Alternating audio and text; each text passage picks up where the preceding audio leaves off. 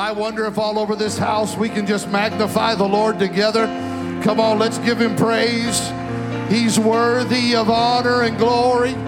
Hallelujah. God, we worship and we praise you. We magnify you, Lord. Hallelujah. Amen. Amen. What a beautiful presence of the Lord is in this house tonight. I know you're standing. Amen. I'll just be real quick in my introductory remarks here. What an honor it is to be asked to preach this. I remember that retreat some 10 years ago. Amen. I was much younger, a little thinner. Hair wasn't as gray, but I only had one hand. Some things have not changed. But what a great treat it was to connect with this church years ago, not knowing that a time in our life would bring a transition that would bring us to St. Louis and to the sanctuary. This truly has been, in more ways than any of you will know, a sanctuary for my wife and I and our family. Amen.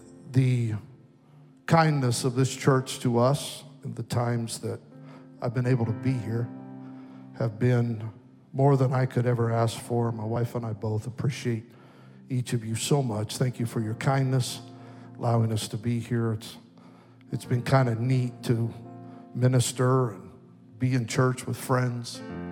Man, it's so good to be with brother and sister. Graham, not only do I appreciate your leadership, sir, but you have no idea how much I appreciate your friendship over the years. And it's pretty cool that I get to go to lunch with you every once in a while. It's kind of cool. Amen. To Pastor Bland, Sister Bland, I'll say more on Sunday, but thank you. When we stepped into this church, you were preaching a series on Wednesday, teaching a series, Jesus loves you. And it was as if the Lord reminded me all over again after 20 years of pastoring that, you know what, He kind of does love me. I think He likes me.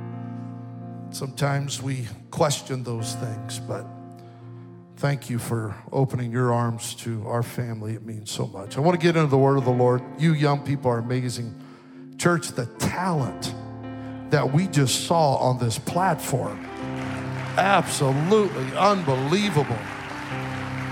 Man, I don't know if I can't see really if brother and sister Hoffy are here. If they're not, they're backslidden. We need to pray for them but uh, you can definitely tell that they pour into the next generation. And the future is bright. I know that we're all gathered here tonight. Some of you may be here tomorrow night, speaking of adults, but I'm going to just do my best. One of my passions and my heartbeat is to preach to this generation. And I count it as an honor. I, if I start naming friends here, the youth team, I love you guys so much. Brother Brandon, thank you so much for the opportunity, you and your wife, precious people. Let's get to the word of the Lord tonight, okay?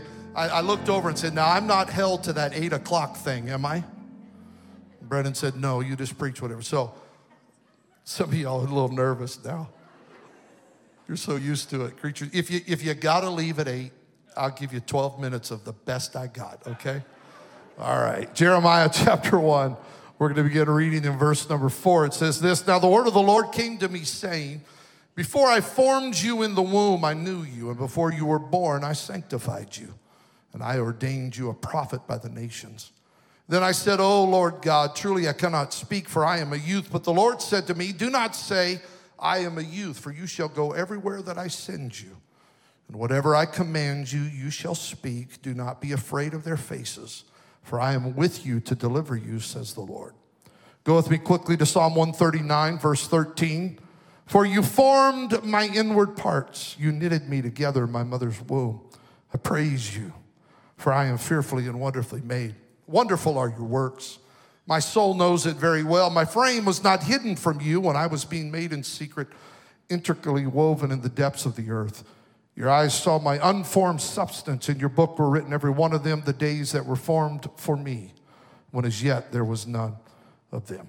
I want to preach to us tonight simple, simple thought. Nobody is born average. Why don't we clap our hands to the Lord and just give him a little bit of praise? Thank you, Lord. We praise you, God. Hallelujah. Have your way in this house, Lord. Praise God. Amen. You may be seated. God bless you. I, I stand before you tonight completely convinced that God has a divine design for every student under the sound of my voice tonight. There is not a question in my mind that the words that were spoken to Jeremiah thousands of years ago before this night still ring very loud and very clear to this generation when he said, For I know the plans I have for you, declares the Lord. Plans to prosper you, not to harm you, plans to give you a hope and a future. I am also convinced that there is no force in hell or on this planet that can take that promise from us if we truly, truly believe that it's speaking about us. Now, I understand that for many of us in this room, we may not officially know each other or on a name to name basis. We are not just here, though, just to get acquainted. We're not here just to shake hands and go through the motions of being friendly to each other. No matter what our connection may be, I know this. There is something very unique and there is something very powerful and there is something very special that happens in moments like this when students get together and begin to seek after God, to touch the Lord, to hear from God. And I believe by the time we get out of this place in the next few moments that we will have a privileged opportunity to take a front row seat to the power of God working in us and around us and through us. And if you will allow God tonight, God will majorly transform your life and give you something in this youth week that you can take home that will stay with you in the years to come. God is still in the business uh, of seeking young people that will rise up in this hour and carry the message of Calvary to the halls of your high school, to your family and your junior high, to your world and to your parents. Uh, I believe this with everything in the fiber of my being. There is no greater force uh, than the force of a student that is on fire for God. Nations have been shaken by the power of a believing student that steps up into their generation and declares, If God be for me, uh, who can be against me? Revivals have been unleashed uh, upon humanity when a young person stands up and begins to realize, I can do all things uh, through Christ, uh, which strengthens me. That is why on this first night, I'm going to deliver a message that I believe God placed within my heart for this generation. You see, I know what it feels like to question the purposes of God over my life. A while back, I heard a story that I believe will illustrate what I'm trying to bring to us tonight. It's the story of a young couple several years ago that were expecting the birth of their first child. They got the room ready, they painted the crib, set it all up. Everything was ready. They'd chosen the names. This was long ago before they knew if it was going to be a boy or a girl. So they were kind of in the middle of trying to figure out names and colors and all that. But finally, the day arrived when the soon to be mother looked at the soon to be father and said, I think we better get to the hospital. Through the small eastern Oregon town of Pendleton, they drove to the hospital, and there the process of birth began for the soon to be mother. Now, this was before fathers were allowed to go into the room with their wives, so the father was taken to a waiting room near the delivery room and he waited for his child to be born. Some four hours later, after this mother gave birth to a child, there was an instant hush that kind of fell over the, the, the, the, operating room and the delivery room, and the father hearing this sudden silence, and all of a sudden hearing the cry of his wife, who very loudly proclaimed, Doctor, what is wrong with my child?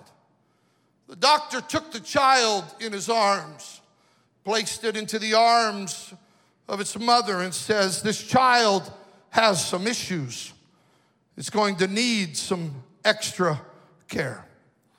The doctor then stepped out of the delivery room, and there was the father anxiously waiting to hear the news. And he, he asked the doctor, Doctor, what's going on? The doctor said, We're not sure. We're gonna, we're gonna check some things out. There's some issues. And, and finally, the father was allowed to go into the room, and for the first time, he looked down upon his son. And he said, There's nothing wrong with my boy. He's absolutely perfect.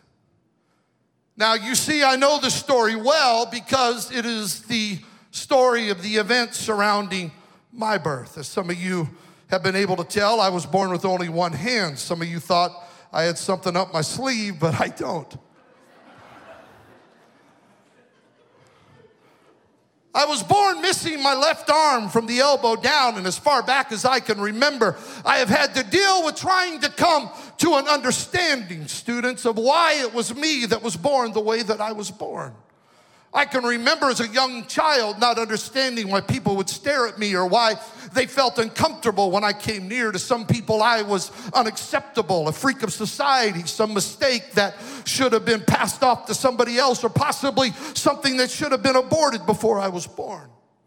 Now, going into school, I remember the pressures of trying to fit in and just be accepted for who I was. And I remember going into the first grade and the excitement that you have in facing a new challenge. I had conquered kindergarten, I'd learned to draw within the lines. And I remember one day I decided I when I was born, I was inducted to the, into the Shriners, those people that have the funny hats and drive the go karts and the parades. And I remember they allowed me to go get fitted for a prosthetic. And I had this prosthetic. It was a hook. Anybody ever seen those hooks? You know what I'm talking about? It was awesome. I, it was great for Halloween. I always played Captain Hook. And I remember wearing it to school one day, Brother Graham, and me and a buddy of mine were on the playground, and I jumped, and my hook accidentally jabbed him in the lip, and blood started coming out, and I'm like, this is awesome. Going back into the classroom, my teacher didn't see it that way, and she pulled me out of the classroom there in Salinas, California. I remember her pointing her finger in my face and saying, How dare you wear that to school? I never want to see that on your arm again. You're not like the other students. She put a note in an envelope and sealed it and gave it to me and said, I want you to give this to your parents when you get home. My little first grade heart was crushed. I'll just be honest. I, I, I, was, I was devastated. I, I didn't know what I did wrong, but I remember going home and pulling out of the folder this note and giving it to my dad. And my dad was in his recliner and he opened the note. To this day, I have no idea what that note said, but he read it. He put it down next to him on the stand and he pulled me up into his arm and said, Listen to me, Darin. I don't care what that says. Uh, far as I'm concerned, you are fearfully and wonderfully made. Uh, God has a plan for your life. Few years later, we moved to the new, a new state, state of Idaho, and I was in the fourth grade, right in the middle of the school year. And I remember having to go through the whole process of trying to make friends and feel accepted. And we were all, we were, we were out on football, out on the football field, and I wanted to play football with the guys. I wanted to show them I could beat them single handedly, but they wouldn't let me. And I remember coming back into my classroom, Brother Bland, and I, I, I collapsed on my desk, I'll be honest, and I began to weep and I began to cry. I thought, here we go again. I'm different. I'm not like anybody else. Why are they treating me this way? I could catch with one hand. I sure can run. I can catch with one hand. Why are they doing this? A student that was close by, a girl by the name of Shelley Morrow, went up and told my fourth grade teacher what had happened. And all of a sudden, there was a different tone in the room, if you will. I remember my teacher saying, Class, can I have your attention? Remember, I'm I'm on this desk. I got tears running out of my eyes and I got snot running out of my nose. I'm a mess. Sorry to gross some of you out. But I remember the teacher saying, Darby, would you come here? Sharon, would you come here? Tanya, would you? Cindy, would you come up here, please? He lined up four or five students across the front of the classroom and he began to point out their unique differences. He said, Notice Darby is tall and he, he's thin and he can run like a gazelle. And I, I don't know. And, and this one, look at him. He, he's the future Justin Bieber and, and, and all kind. He just started pointing out their, I don't know if that's a positive difference, but he started pointing out their positive differences. Tanya Tanya's got curly blonde hair. Sharon has this going on. And all of a sudden, I heard what I did not want to hear. I'm still at my desk and said, Darin, would you come here for a moment? I remember wiping my tears and walking up thinking, here we go again. I'm going to be made an example. I'm going to be singled out. But this time, Mr. Jenkins, I remember his name. I don't remember my first grade teacher's name, but I remember his name. He put his arm around me and says, This is Darin's unique difference. He was created like this. There's nothing wrong with him. And from that moment on, things begin to change for this guy right here. In high school, my arm almost became the school mascot. I remember I ran for student body something, and my dad was my campaign manager, and he drew this figure of me with a sleeve hanging down. He said, Vote for Sarge. He'll be your right hand man because that's all he can be. and I won. Going into high school was a blast. We had a substitute. If you're a substitute teacher, God bless you. Get a job. I'm, I'm just kidding.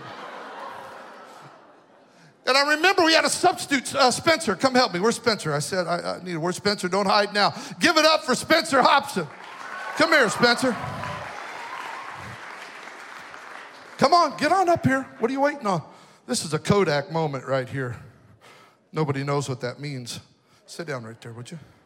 I had a buddy of mine who had a really, really big mouth. And when the substitute would come in, my buddy would lean back in the desk, open his mouth wide, open it wide, open it wide, open. Yeah, you gotta do it, you gotta do it. And I put my arm in there like that. Hey, give me my keys back! Hey, ah, he bit my arm off! Didn't have to lick it, dude. Tastes like chicken, doesn't it? Here's what's so funny about it. Thank you, Spence. Here's what's so funny about it. The substitute went! I got called into the principal's office, and principal said, You can't do that. You can't do, we can't get substitutes to come to this school. They're scared of the guy who gets his arm bit off. I was at a youth convention one time, a bunch of us, and this girl asked me, she said, Darin, what happened to your arm? I said, Well, I used to be a professional surfer. She goes, Really? I said, Yeah. I said, I was in a surfing competition on the coast of Austria. I didn't know if Austria had a coast, but she was a blonde, so it didn't matter, you know. It's like, sorry, I'm just kidding. All the blondes are like, what did he say? You'll get it tomorrow morning. I'm just teasing, I'm just teasing. And I said I was in this final, final competition and I fell off my board. And when I did, I saw this fin and I thought it was my surfboard, the fin on my surfboard, but it was a shark and it bit my arm off. But I pulled the arm out of the shark's mouth. I start beating him over the head. And I look up and she is just crying. I said, Come here, baby. hey, a guy's got to do what a guy's got to do.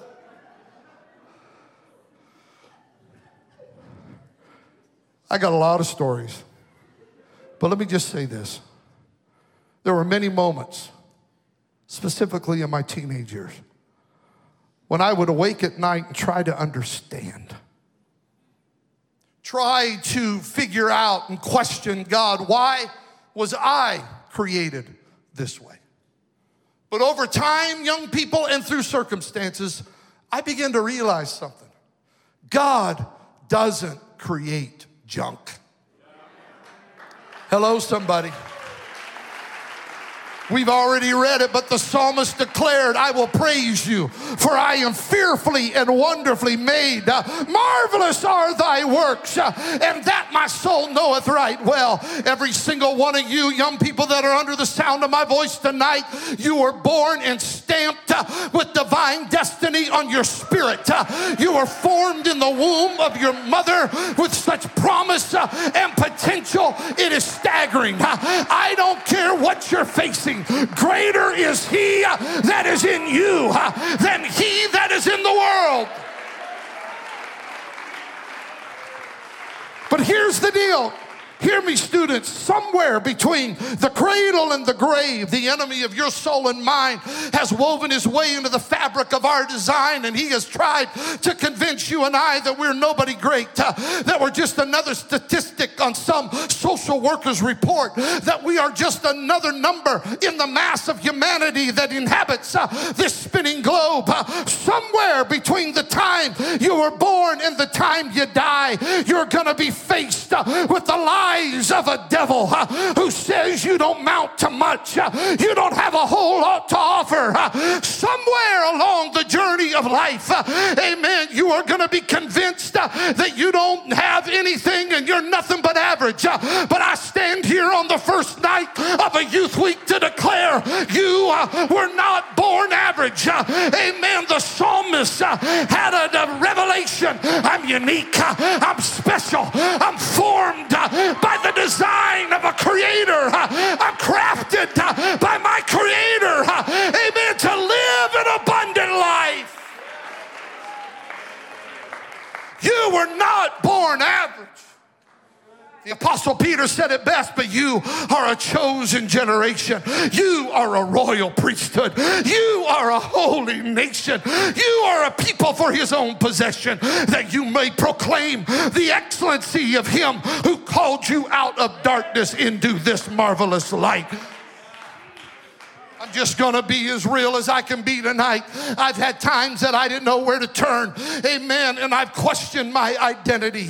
Do you think for one moment that God created you to go through this life constantly being defeated and constantly living beneath your privilege as a child of God? Not for one moment. You are here placed in this generation, yes, to seek and to save that which is lost. You're not just a bump on a pickle. You're not just somebody sitting in the sideline. You are a child of God. You are created to, to speak to those things that are not as though they already are. You are created to, to have revival. Amen. To see your world turned upside down.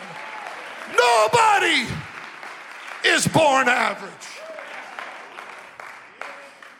This first night, I just simply wanted to stop by to get this deep down into the recesses of your spirit. You are not a mistake. Hello? You're not an oops. You're not a failure. You're a child of God. You have been created to declare, no weapon formed against me shall prosper. You are created to declare, if God is for me, who can be against me? You were created to declare, I am an overcomer.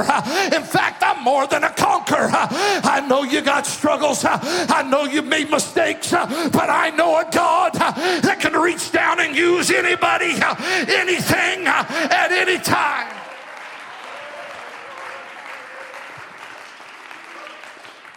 Hear me, hear me for just a moment. There's an interesting story about Gideon. The Bible says that Gideon declares, I'm the least in my father's house. He didn't think a whole lot of himself.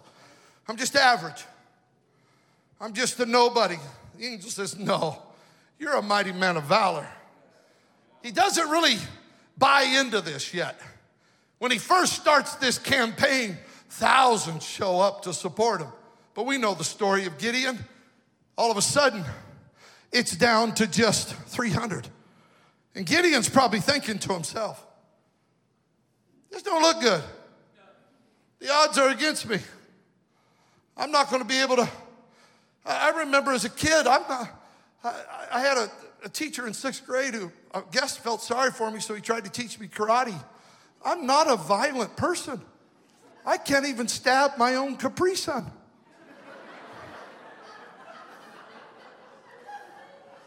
Gideon is like, how in the world are we going to get this done? God, have you seen what you left me with? There's only 300. So God says, okay, Gideon, I got one more assignment for you. I want you to sneak down. If you're afraid, take your servant with you and go down and listen to the enemy. He goes down, he's hiding behind the bushes, and he's listening, and he hears them talking around a fire. One of them says, I had the weirdest dream last night. What, what do you mean? He said, I had this dream of this huge barley cake, this bale of hay come crashing down the mountain, just wiping everything out. And the guy all of a sudden becomes a prophet. His buddy said, Well, that's the armies of Gideon, and that's the armies of the Lord. And Gideon's gonna destroy us, and we're gonna be nothing. All the while, Gideon scaredy cat Gideon is hearing this. See, here's the issue. So many times we can live our lives hearing what the enemy is saying to us instead of what they're saying about us. There's a big difference. Like, hey, Storm Youth can have revival when all you've been hearing, uh, amen, from the enemy is you're a failure, you're a nobody. But if you could listen in to the halls of hell tonight, you would hear uh, an enemy saying, I hope they don't get this revelation. I hope they don't rise up in the twilight. Uh, I hope they don't turn their world upside down. Uh, amen. Some of you, uh, all you've heard is how bad of a failure you are.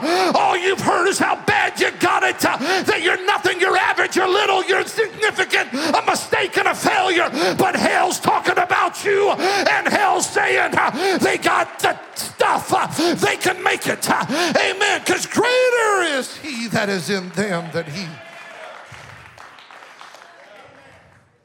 I'm calling a group of students to an experience with God unlike anything you've ever experienced before in your life. A revelation of your identity, your purpose, and your destiny. You see, I'm wrapping it up here in just a moment, but the area the enemy attacks most is in your mind, convincing you of lies that are not biblical. Hear me, young person. They're not true. It's time for apostolic young people to rise up and claim who and what you are. You are not a mistake. I don't care what family has told you that. I don't care what friend has put you down. I don't care. Hello, somebody. You are fearfully and wonderfully made. Hear me, hear me. It does not matter how many likes you get on Instagram or who follows you on TikTok. Those things do not define you. God defines you, and He has already declared, and it is forever settled. Amen. Greater is He that is in you than He world. Can I just be real tonight? I'm tired and sick and sick and tired of seeing good students, uh, talented and gifted young people, anointed young people uh, lose their way in the midst of an untoward generation because they're afraid of what somebody else thinks of them. Your identity, who you know you are in God, determines everything there is to know about your future. Well, you don't understand, Brother Sargent. I come from a divorced family. You don't get it, Brother Sargent. My mom was a crack addict. My daddy left us when I was a kid. Hear me. That does not define you. I'm tired of seeing good students allowing their circumstances define who they are. Your circumstances do not define you.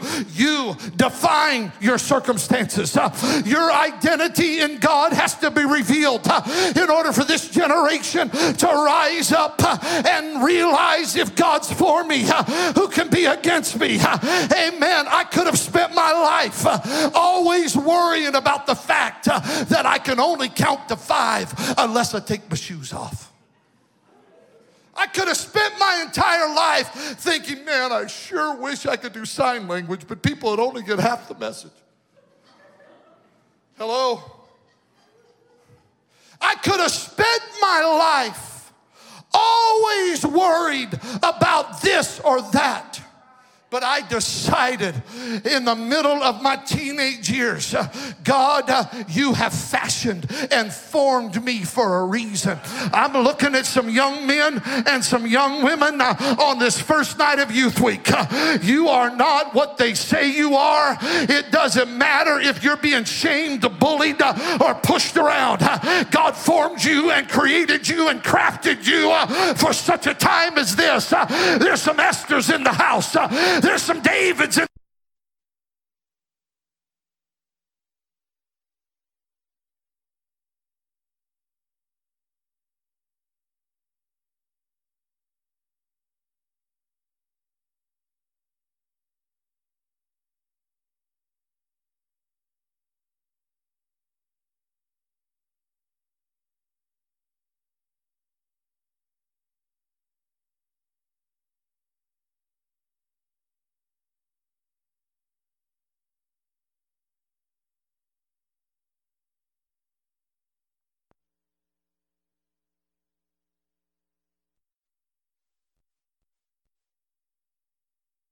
You realize, young ladies, young men, when you realize and recognize what God has done by just giving you the opportunity to be born. When you understand your identity, it will govern every area of your life. There's four things that I want to talk to you about in closing. Number one, your identity will affect your purity. You got to understand you are a temple of the Holy Ghost. Hello? You're not some boy's possession. Oh, don't get quiet on me now. I pastored for 20 years. I can preach. I'll get down into this. Your identity can affect your purity. Your identity is not defined by the boy that wants to run his hands all over you, young lady. Can I just be real tonight? Can we just talk about it? Your identity is not defined by your sexual conquest, young men. True identity. Identity that is inspired by God is understanding I am a child of God. He created me. He formed me for purity and righteousness and holiness. I don't have to be like them in the school. I can stand for what's right. I can make a difference in my world. I can do something with my life. Second thing, your identity will affect your destiny. Understanding who you are determines where you go. I say it often, but attitude determines direction, and direction is more important than speed. Your attitude about who you are, your attitude about what God can do in your life tonight and in this week is so vital. Your identity will affect your destiny. The third thing is simply this your identity will affect your consistency. When you know who you are, you are your pastor won't have to worry if you'll be in church over the weekend. Hello? Your youth pastor knows you will be in that altar. Your mom and dad will know you'll be teaching that Bible study, praying for that friend, consistent in life, consistent in faith, consistent in your relationships. And finally, your identity will affect your elasticity. Life is going to stretch you. Life is going to throw things at you that you never saw coming. You're going to see things happen, and that ability to be stretched, yet maintain who you are. When temptation comes and stretches you, and trials come and stretch out your faith, if you know who you are and you go back to that place of being who God called you to be, you'll make it. If times you feel like you're bending, don't break. In times you feel like your faith is being challenged, don't give up. In times when it feels like everybody, maybe even in your own family, has walked away from God, you stand your ground. You may be stretched right now, but your identity is going to bring you back to a place uh, where you can stand flat footed uh, and recognize, I know uh, in whom I have believed, and I know that He's able. Come on, young people, get your your hands in the air. Your past does not have to define you. Your failures do not have to define you. Your struggles don't have to slow you down. Your faith is strong. Your feet are secure. Your heart is settled. Your destiny is defined. You have what it takes. Why? Because you're fearfully and wonderfully made. I've shared this with students across the country. Hundreds have downloaded it off my website, and I've emailed it to countless thousands. It's a manifesto I wrote one day when I was feeling a little bit down about who I was. I call it very simply the Fearfully and Wonderfully Made Manifesto. It's nothing on par with Ted Kaczynski, but it's close. Some of you don't even know who that is. But hear me. Here's my Fearfully and Wonderfully Made Manifesto I am not a mistake. I am on a mission. I am part of a revolution, a revolution of identity. A this is who I was created to be movement. This isn't an excuse just to be average or mediocre. It's a challenge to accept who I am, but also to do something with who I am. I accept the challenge to rise to the occasion, to take my God created identity and make a difference in my world. Call it a revolution. Call it an uprising. Call it a movement. Call it whatever you want to call it. But get an understanding of this. I was created for a purpose, a divine destiny. And I was placed on this spinning globe for a reason. My race can't stop me. My past can't hinder me.